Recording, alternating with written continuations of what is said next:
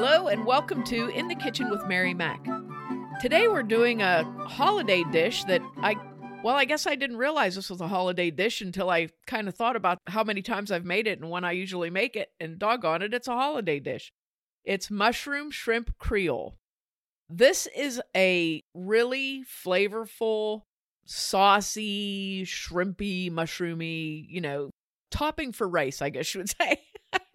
it's a sauce that has a lot of body to it and you serve it over rice and it's very delicious. But it's something that over the years I always seem to make around Christmas and New Year's. I don't know why.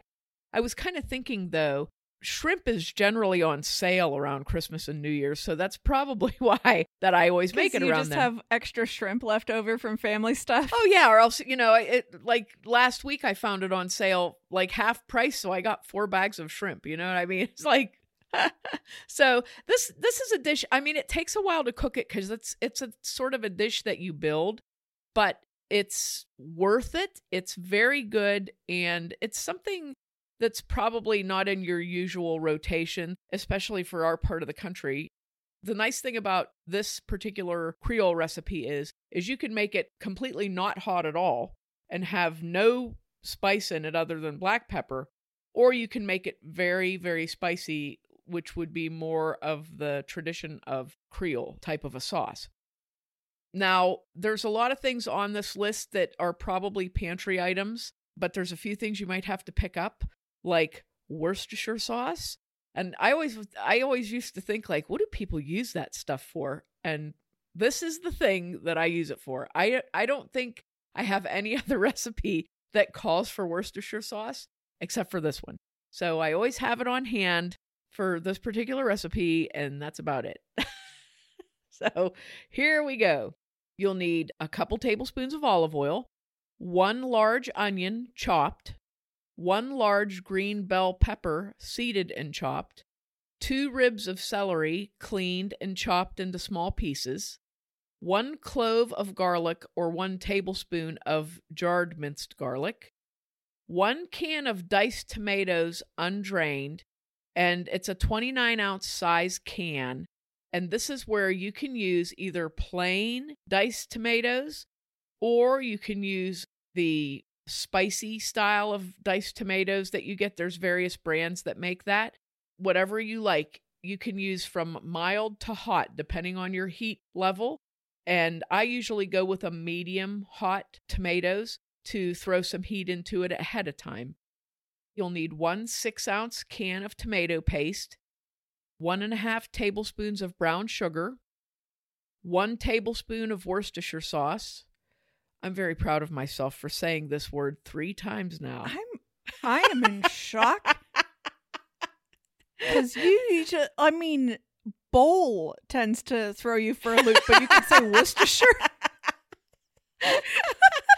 Puree. yeah. Where did this come from? I know. Worcestershire. oh, I amaze myself some days. Uh, one teaspoon of salt, a half teaspoon of black pepper, a half teaspoon of dry basil, one bay leaf, and then you'll need one and a half to two pounds of cooked medium sized shrimp, peeled, deveined, and the tail off. I buy the frozen shrimp that is already cooked, peeled, deveined, and then I thaw it and remove the tails before I add it to the dish. You can always leave the tails on if you like that for appearance, but it's so difficult to eat it that way. So, what I do is I get the regular bag of shrimp, and I think it's a two pound bag. It's usually the medium size, so you get like 41 to, it usually says like 41 to 55 shrimp in the bag. And then I thaw that and I pop the tails off and rinse it, and it's ready to go in. And then you'll need one jar of whole button mushrooms or one four ounce can of sliced mushrooms, or you can use fresh mushrooms and you would need like, listen, I'll say it's to your liking. If you like a lot of mushrooms, put in a full cup of mushrooms. If you don't like a lot of mushrooms, use a half cup of mushrooms, whatever you like. It's very nice using the whole button mushrooms that are canned because they're small and they just complement the shrimp really well. But do what you like with mushrooms. But you want to use mushrooms. Don't leave the mushrooms out. I mean, you can leave the mushrooms out, but then it's not mushroom shrimp creole. It would just be shrimp creole. Make it yours. Do what you want. This recipe right here serves about four people. So you'll need two to three cups of hot cooked rice for serving this. Another thing you would want to know is that this recipe can easily be doubled, tripled, or quadrupled, which I have done on multiple occasions. Like when we had a big party, I would make a big pot of this and just have um, my big rice cooker full of rice, and it was really nice. It was actually a strange thing for a party, but it was really nice and people loved it because it's kind of it's different, it's tasty, it's pretty easy to eat, you know. So it was very well liked. I, I just think it's so funny when I was thinking about this that I swear this is a holiday dish at our house. Strange but true. So here we go. You're going to take your olive oil, about two tablespoons of olive oil, and heat it either in a very large skillet or in a Dutch oven. You can use either one. I've used either. It works well either way. Something that you have a lid for. You'll take your onion, your chopped onion, your bell pepper, and your celery. And as this is called the Holy Trinity in Creole cooking, and you want to saute that in your olive oil. Once they get cooked to the point where they're starting to like the onion will start to become translucent. Of course, the celery will be as hard as a rock, so don't worry about that because it'll cook in the sauce. That's why you put it in it right at the beginning. Yes, absolutely. So you want to you want to cook those, get those going. Then once you get those to where they start to cook, add your garlic then. You don't want you don't want to put your garlic in the whole time because you don't want to risk it burning, overcooking or anything like that. Put your garlic in, toss that around a bit for a couple minutes. Now you want to add your can of diced tomatoes and your can of tomato paste. Then take your little can of tomato paste and fill it with water almost up to the top so that you can stir it around and get all the paste out. And then pour that into your big can from tomatoes and swish it around. You don't want to waste any of the tomato in the can, is what I'm saying. And then dump that into your pan. Stir that around and mix it. Get that tomato paste all mixed in with your tomatoes and everything and bring it up to a little bit of a boil there, a light boil, simmery sort of a thing. Now you want to add your brown sugar, your Worcestershire sauce, your salt, pepper, basil, and the bay leaf, and stir that in well. Bring that up to a boil. Once you get a nice boil out of it, reduce your heat and cover and simmer that for 30 to 45 minutes to an hour.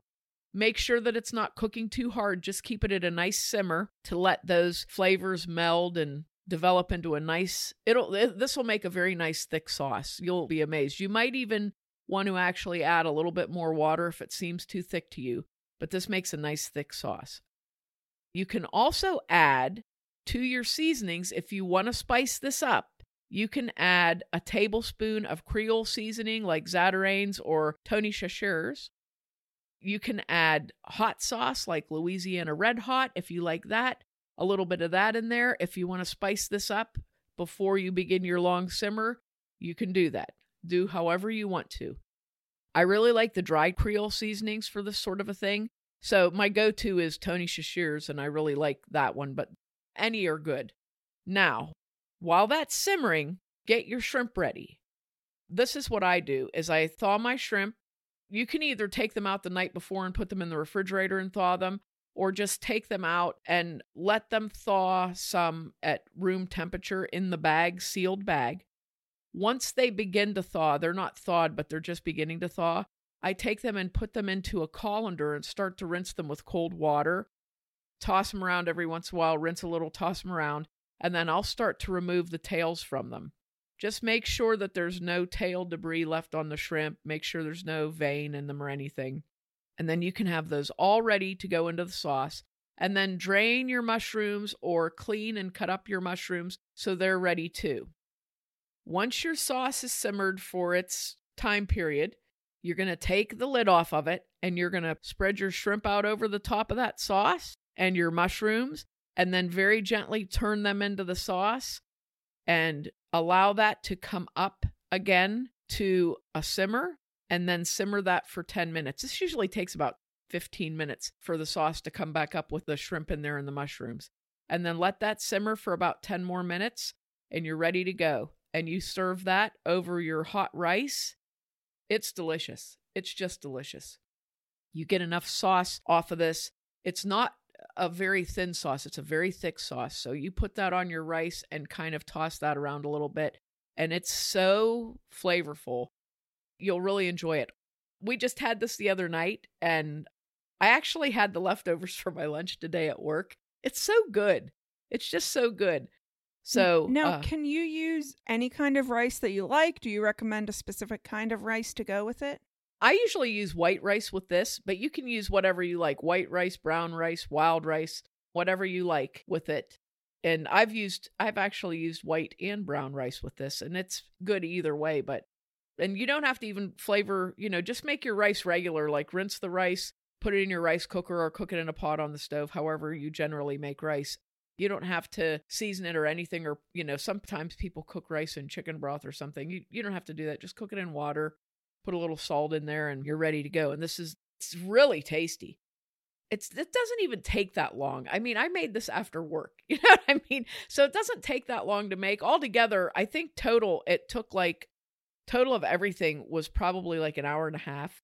So it's not a terribly long, you know. I just had to make sure I got my shrimp out in the morning and had them in the fridge, you know, but it doesn't take a terribly long time to make. And it's very good. It's it's a very good thing if you like shrimp and you like those Creole flavors, I think you would really enjoy this recipe because it's just, it's very good. But like I said, if you don't put any heat into it, it still has a wonderful flavor to it and it's still delicious.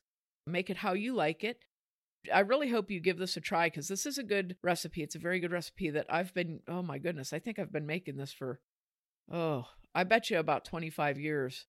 I hope you enjoy it too. And I hope you get a chance to try it over the holidays. And I just want to wish you a happy new year. And make sure to check us out online on Facebook and threads at Mary Mac Bakehouse, on Instagram at Mary Mac Bakehouse and Mary Mac Podcast, and on our website, marymacpodcast.com. Thanks a lot for listening if you did, and if you didn't, too bad for you.